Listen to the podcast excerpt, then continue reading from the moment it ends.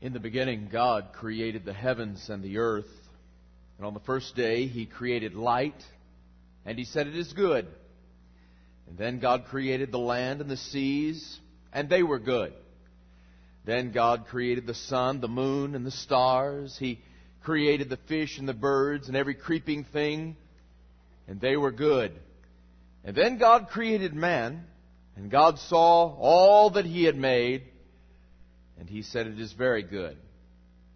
But then God looked down from the balconies of heaven upon the loneliness of man and declared that loneliness is not good. It is not good that man should be alone, God said. And so thus the first thing that the eye of God identified as not good was loneliness. Why is that? Well, because we were wired to need other people. We need relationship. Uh, even Simon, who sang, I am a rock, I am an island, had Garfunkel singing with him. Back up. All of us need people. Uh, the Lone Ranger needed Tonto. Batman needed Robin. You need somebody as well.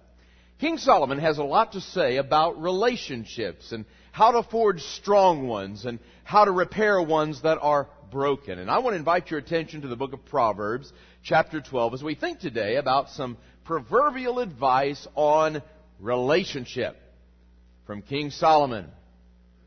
Heard a story about a Los Angeles police officer who took some training to find out what to do in the event that you're bitten by a snake.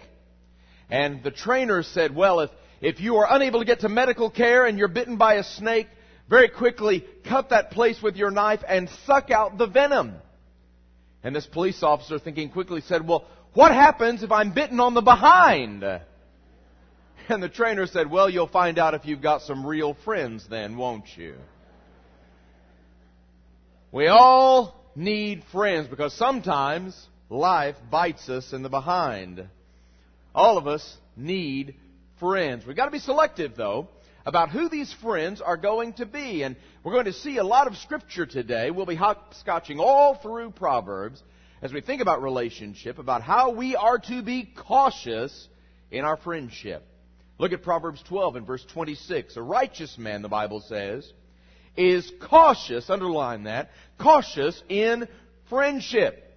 So we've got to be cautious. We've got to be on guard. We, uh, we've got to make sure that those individuals we allow into our inner circle of intimacy, that those people are the right people to have influence on us.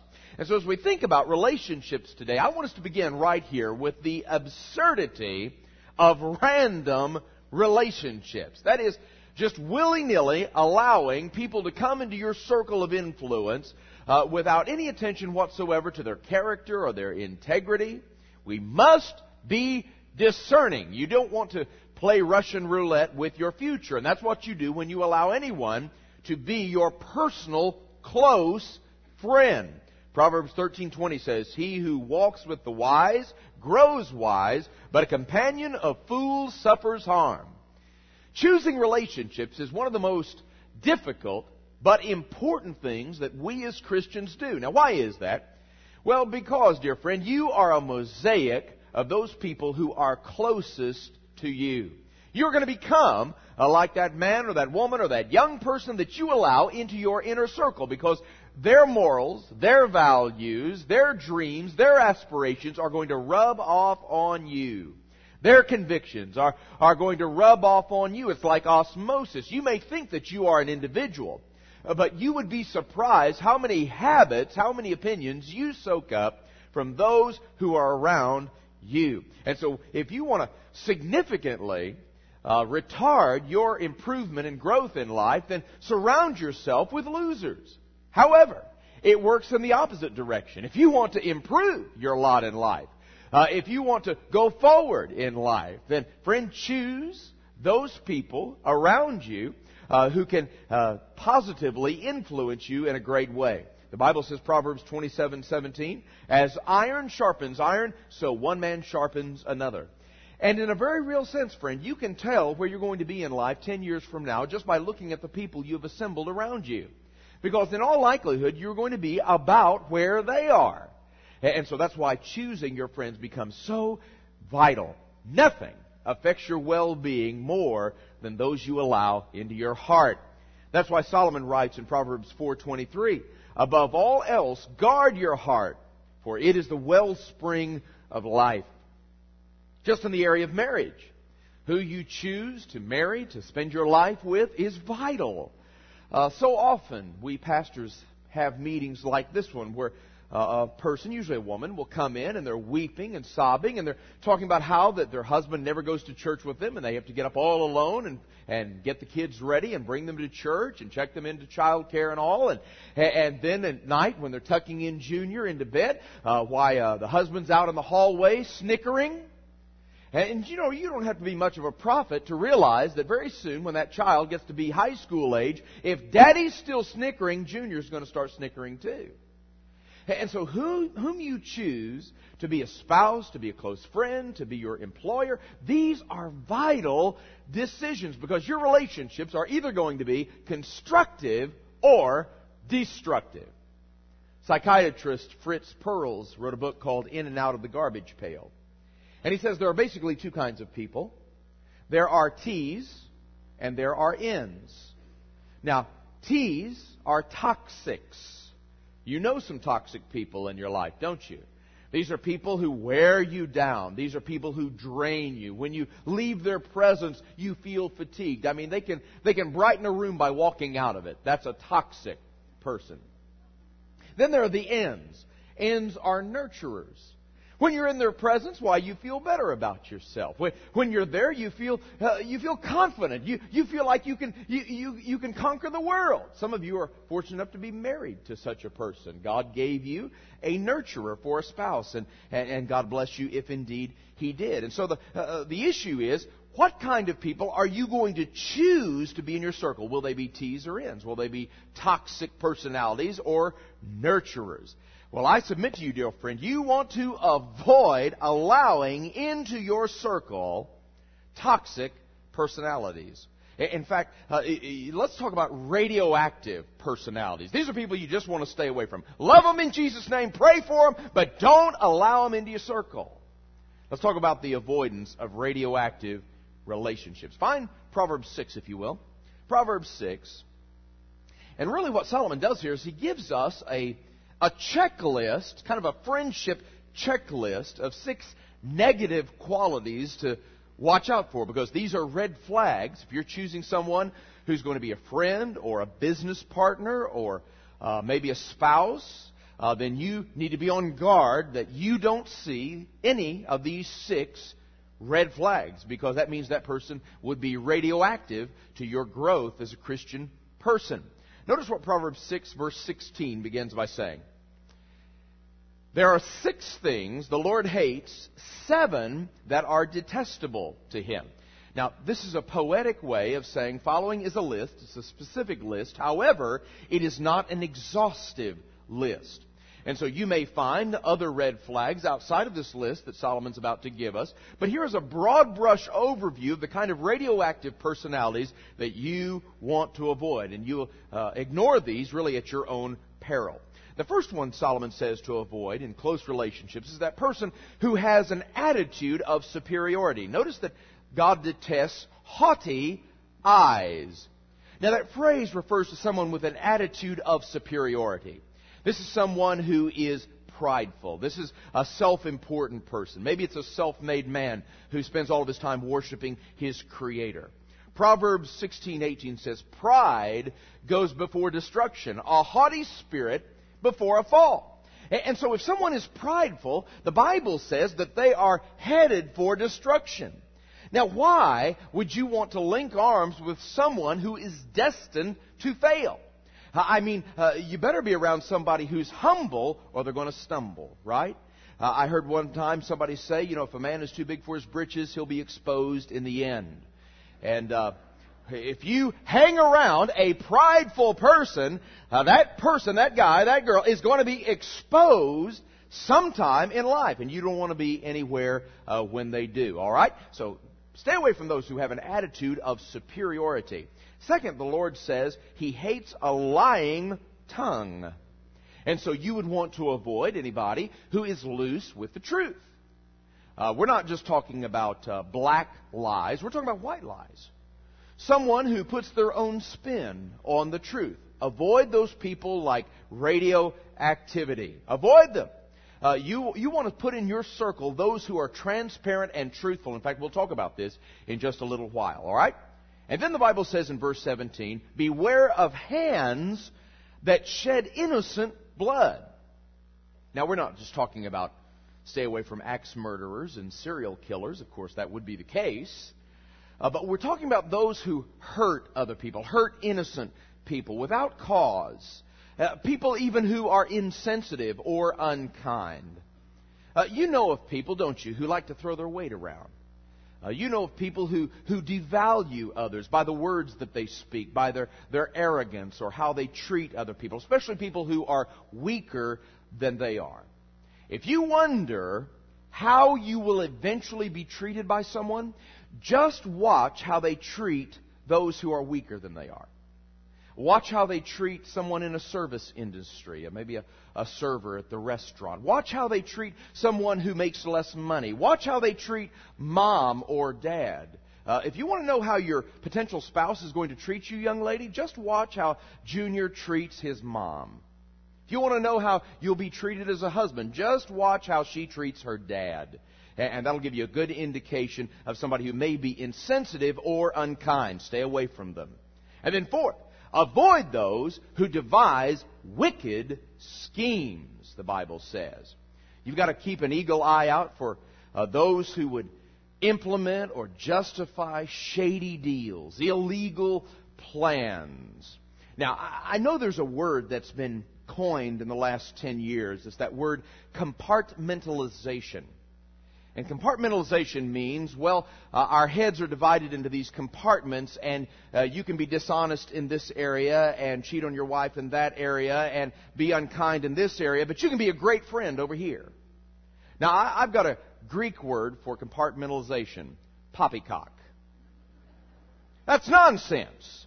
Uh, my friend, if you're not a person of integrity over here, you, you won't be a, a person of integrity over here. Uh, if you'll tell a white lie over here, you'll tell a black lie over there. And God doesn't see shades of gray where lies are concerned. And so we need to be careful uh, about allowing someone who lacks basic integrity into our circle. Somebody who would willingly devise some wicked scheme. Maybe you're thinking about going into uh, business with a potential partner. Uh, be very careful about uh, linking yourself with somebody who's always looking for loopholes, who's always looking for the gray area in the law. All right? Then the Bible says God detests a false witness who pours out lies. What is a false witness? Well, in Exodus 20, where the Ten Commandments are to be found, the Bible says, Thou shalt not bear false witness. If you read the original Hebrew, what it's saying is, Thou shalt not answer nor repeat. And so, in essence, what the Bible is saying, if you are not an eyewitness, you are a false witness. You are spreading rumors and gossip. And Proverbs 11:33 or 13 rather says, "A gossip betrays a confidence, but a trustworthy man keeps a secret." And so, if you meet someone who's very quick to pass on dirty information and likes to fill your, uh, your ears with the toxic sludge of gossip, you can be certain that person will speak just the same of you when you're out of earshot and your back is turned. So watch out. The Bible says in Proverbs 16:28, a perverse man stirs up dissension and a gossip separates close friends. Now, if the acid of gossip is occasionally found on your tongue. Let me give you a, a five point test that you can uh, give yourself before you share some little nugget of information that you have. In fact, uh, what I want to encourage you to do is to think. T H I N K. Think. The first thing you would want to ask yourself is Is this little rumor, is this little factoid, is it true? T. Is it true? Did I witness it with my eyes? If I did not, then I am a false witness, you see. I'm just passing on a rumor, which may very well be untrue. So, is it true? Secondly, is it helpful? Just because you know something about someone or some situation, is it truly helpful to spread that news? I mean, does it uh, raise up Jesus Christ? Does it glorify Him by spreading this toxic sludge? Is it helpful, you would ask yourself? The I stands for important. Is it important? Uh, just because you know something doesn't mean that you have to share it. Is it truly important for you to share this news? And then the N, N stands for necessary. Is there some crisis that you're trying to avoid by sharing this news about someone? Is it necessary that that other person know uh, this chatter? Is it necessary? And then K stands for is it kind? Is it kind? I mean, at the end of the day, is it the right thing to do to share this news about her or him or that young? Is it really the right thing to do? Is it kind? If you'll implement this think acronym, some of you, is going to rob you of about half your conversation, but the other half that you have left will be godly. Will be godly. All right? So stay away from that person who spreads rumors and gossip. Then number six, avoid those who are hot tempered or argumentative. God's word says to watch out for a man who stirs up dissension among brothers. Now I want you to listen to how Proverbs 22 verse 24 puts it. Do not make friends with a hot tempered man, the Bible says. Do not associate with one easily angered. Do you know somebody who has a hair trigger temper? Bible says don't even associate with him. Or you may learn his ways and get yourself ensnared. Now, you and I both know that there are some people who just thrive on stirring up dissension all the time. I mean, they want to keep people around them in turmoil because they feel like it empowers them. Uh, I would say to you young people, especially you young ladies, if you're dating somebody who has a hair trigger temper, if he is controlled uh, by his rage, dump him. There's somebody better for you out there. Uh, if you're a young man who is dating a, a, a lass who has uncontrolled temper, dump her. There's somebody else better uh, for you out there, and your life will not be nearly as miserable as, as it otherwise would be. Father, if you have a child who falls into all kinds of temper tantrums and rage, oh, my dear friend, the Bible says foolishness is bound in the heart of a child, but the rod of correction shall drive it far from him. When I was a child, if I lost my temper, Daddy helped me find it. With a razor in his hand. My friend, uh, stay away from those people. They are toxic. They are radioactive to your well-being. And while we're talking about uh, close relationships, there's no relationship, of course, other than the one you have with Christ. It's closer than the relationship you potentially would have with a spouse. And Solomon has a lot to say about picking uh, this man or this woman that you're going to spend uh, your uh, the rest of your life with. And over and over again, Solomon seems to be putting up red flags, trying to get our attention, saying things like, "Better to live on the corner of the roof than to share a house with a quarrelsome wife." Don't you like that? That'll bless your heart. Ten verses later, he says, Better to live in a desert than with a quarrelsome and ill tempered wife. Now, this is a man who had 700 of them, so he spoke uh, with, with great aptitude. Now, friend, I think what, what Solomon is trying to say here, whether you be a man or a woman, he's saying, look, you can mess up in many areas of your life and you'll survive. I mean, you can shank a golf shot and you're going to survive. Uh, you can dent the car, you're going to survive. You can burn the Thanksgiving turkey, and you're going to survive. You can flunk a pop quiz, you're going to survive. But in the area of marriage, if you mess this up, you may not survive.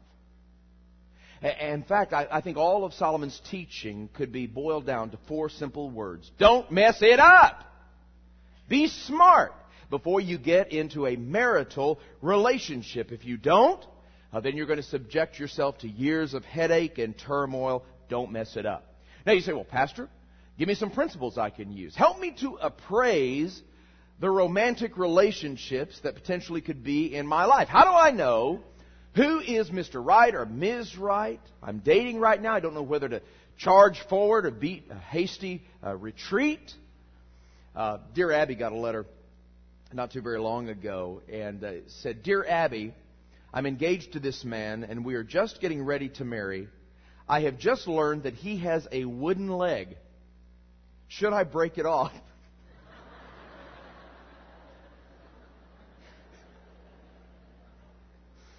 now, now, how can you know whether you should break it off or not? I mean, is just being in love enough reason to get married? Sometimes I'll meet young people and they'll say, "Oh, when I when I see him, I just can't breathe." Friend, that's not love, that's asthma. Who, when I see her, I can't see straight. Go see the optometrist. That's not love. You see, uh, what does the Bible have to say about appraising that person who potentially could be your spouse? All right. Well, some things to look out for. All right. Number one, you would only want to consider those who follow Jesus. Only, only, only, only consider those who follow Jesus. There's an old uh, Puritan proverb that says this If you are a child of God and you marry a child of the devil, you will be sure to have trouble with your father in law. Some of you will get that tomorrow. My friend, listen, don't date somebody who's not a Christian. Don't do it. I mean, you, you just don't want to date a child of the devil because if they're not a child of God, they're a child of the devil. By the way, do you know what you get if you combine the devil and a redneck? Beelzebubba.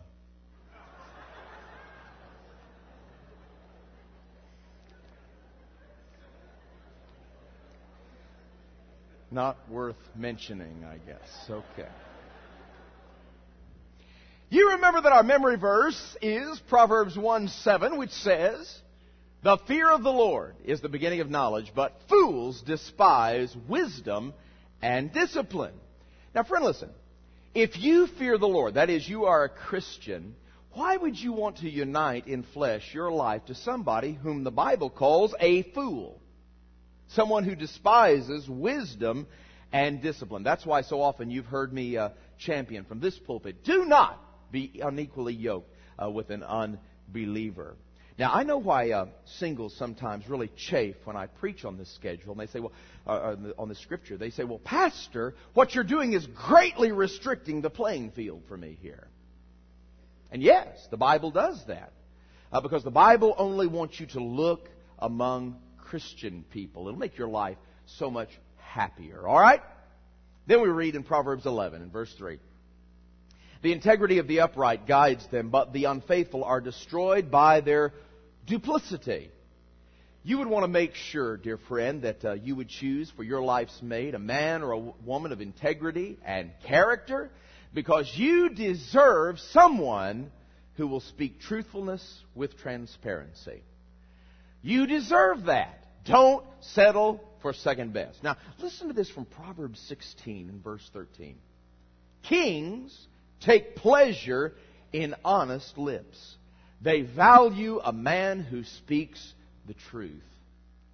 Now, if a king takes pleasure in honest lips and values the man who speaks truth, doesn't it stand to reason that as a child of the king, you likewise should uh, take pleasure in honest lips and value a man or a woman who speaks the truth?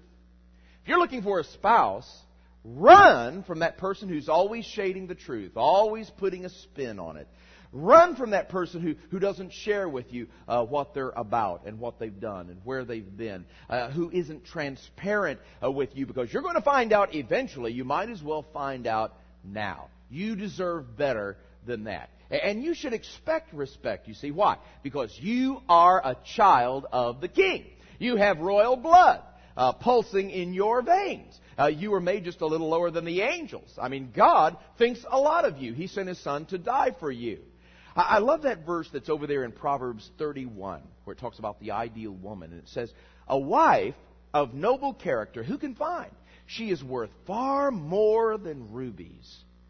You are worth far more than rubies because you're a child of the king. Don't settle for second best or even third best. You know, we're hearing in the tabloids these days about speculation of whom Prince William over in England is going to marry and who Harry is going to marry. And 30 years almost before that, it was who is Prince Charles going to marry? And the reason that question is always asked is because we assume that a prince deserves the best. Well, friend, listen. You are a child of the king. That makes you a prince or a princess, and that means you deserve the best. God has created somebody for you, if He desires for you to marry, someone who is perfect for you. And so don't settle for just anybody who comes along. I mean, don't pledge your life to some deadbeat just because your biological clock is going off or because you're tired of wearing taffeta gowns for other girls.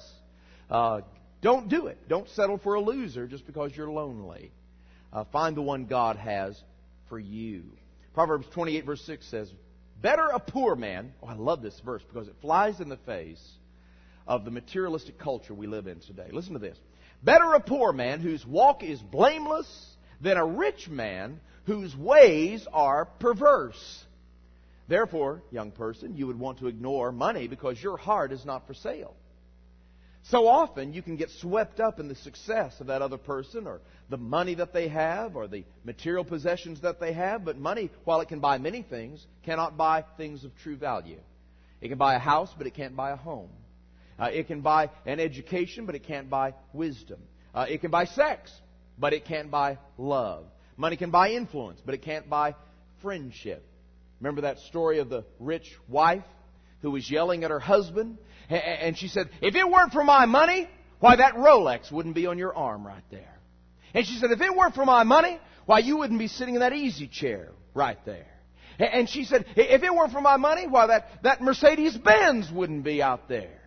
And he said, Lady, if it weren't for your money, I wouldn't be here. Don't let money or achievement cloud your vision. See the one God wants you to have.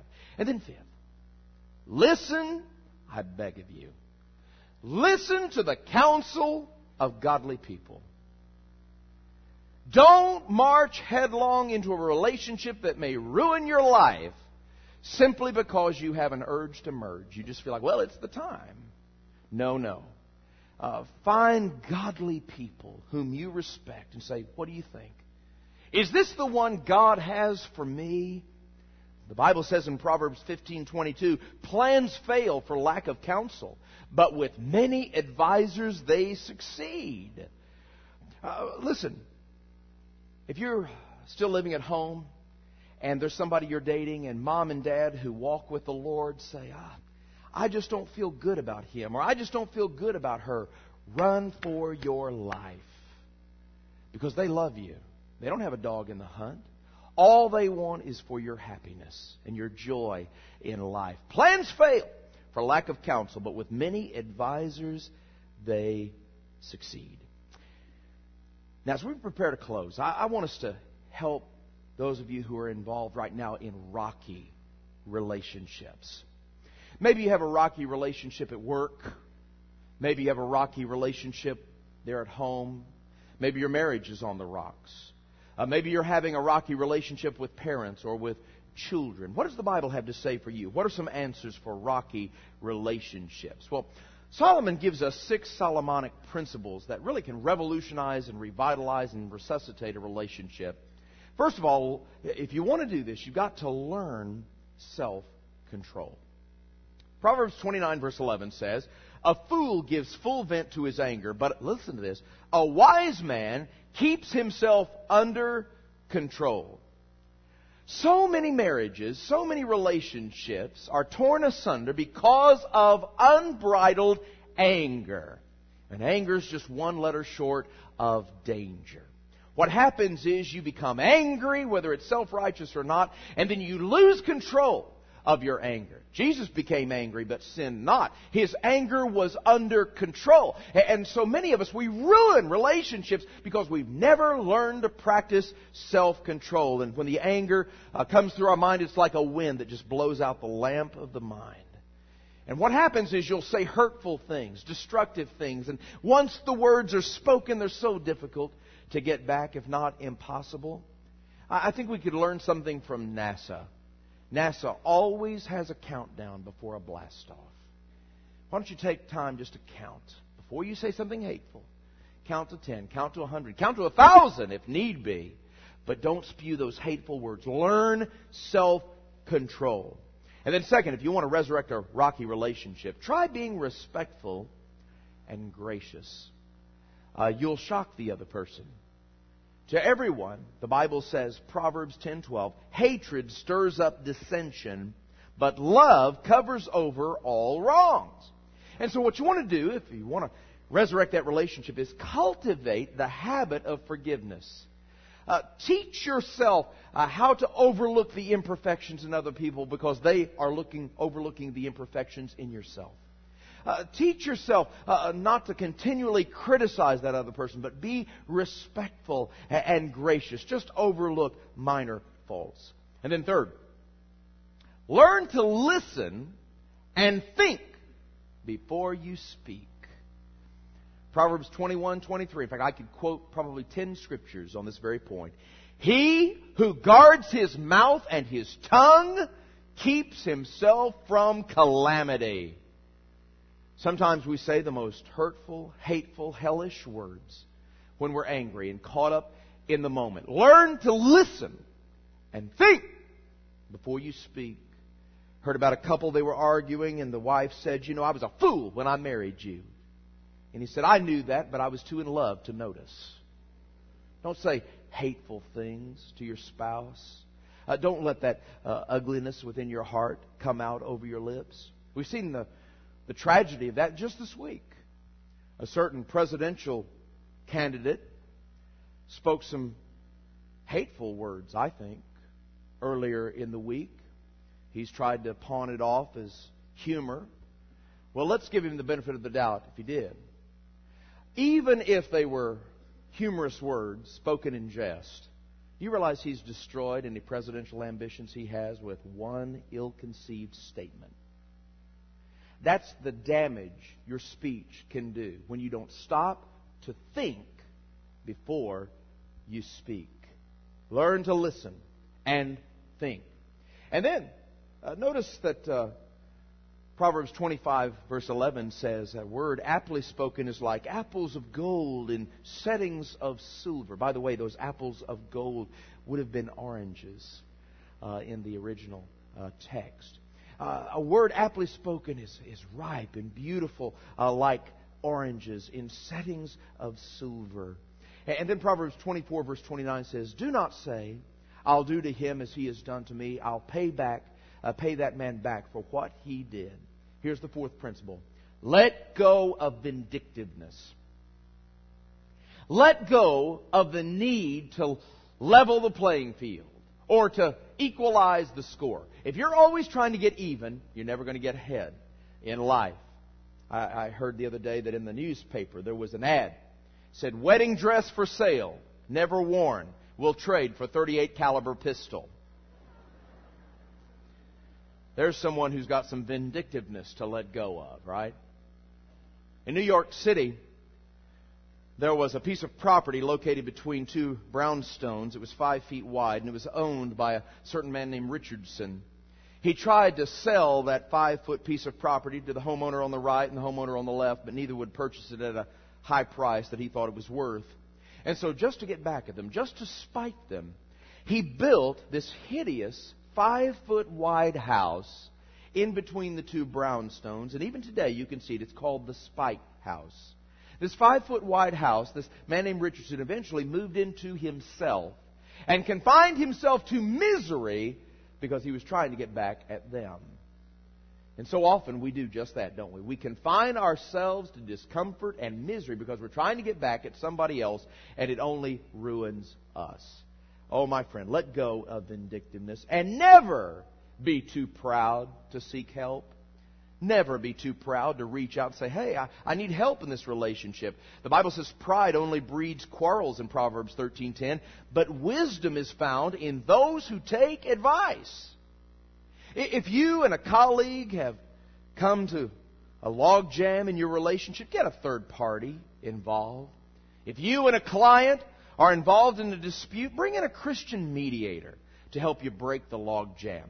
Uh, if you and a spouse uh, can't see eye to eye any longer. Get a Christian counselor involved. But don't wait till the end when you need a Hail Mary pass. Come in early when there's still hope for the relationship. And, and get with Paul Wiseman, our counselor, one of our fine ministers, and say, hey, we're in trouble here. Give us help. And then sixth and finally, you've got to decide whether you want to be right or be reconciled.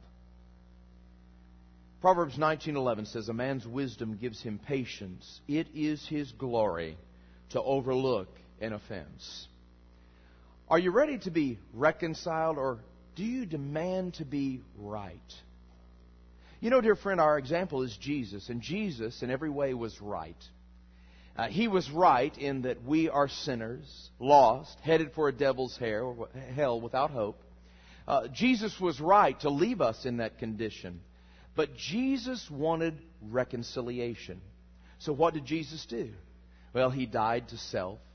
He got up on a cross and died for our sins because he wanted reconciliation.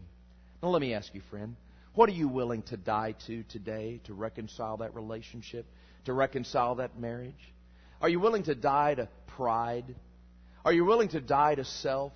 Are you willing to die to your needs in order to bring about reconciliation? As I close, friend, listen. The relationship you need most in your life is a relationship with Jesus Christ. Without it, you will never see heaven. Jesus said, I am the way, the truth, and the life. No one comes to the Father but by me. Do you know Christ as Lord and Savior? I'm going to ask you to bow your head and close your eyes because Jesus died for you to be reconciled with you. And today, you can receive Him as Lord and Savior. You could just pray a very simple prayer in your own heart right now. And God will hear that prayer, and the angels in heaven will begin to celebrate and cheer. Because whereas before this prayer you were headed to a devil's hell, after it you're headed to heaven to spend eternity with God. Will you pray like this? Just say, Dear Lord, I desire to be reconciled with you. I admit that I am a sinner, that I have sinned many times in my life.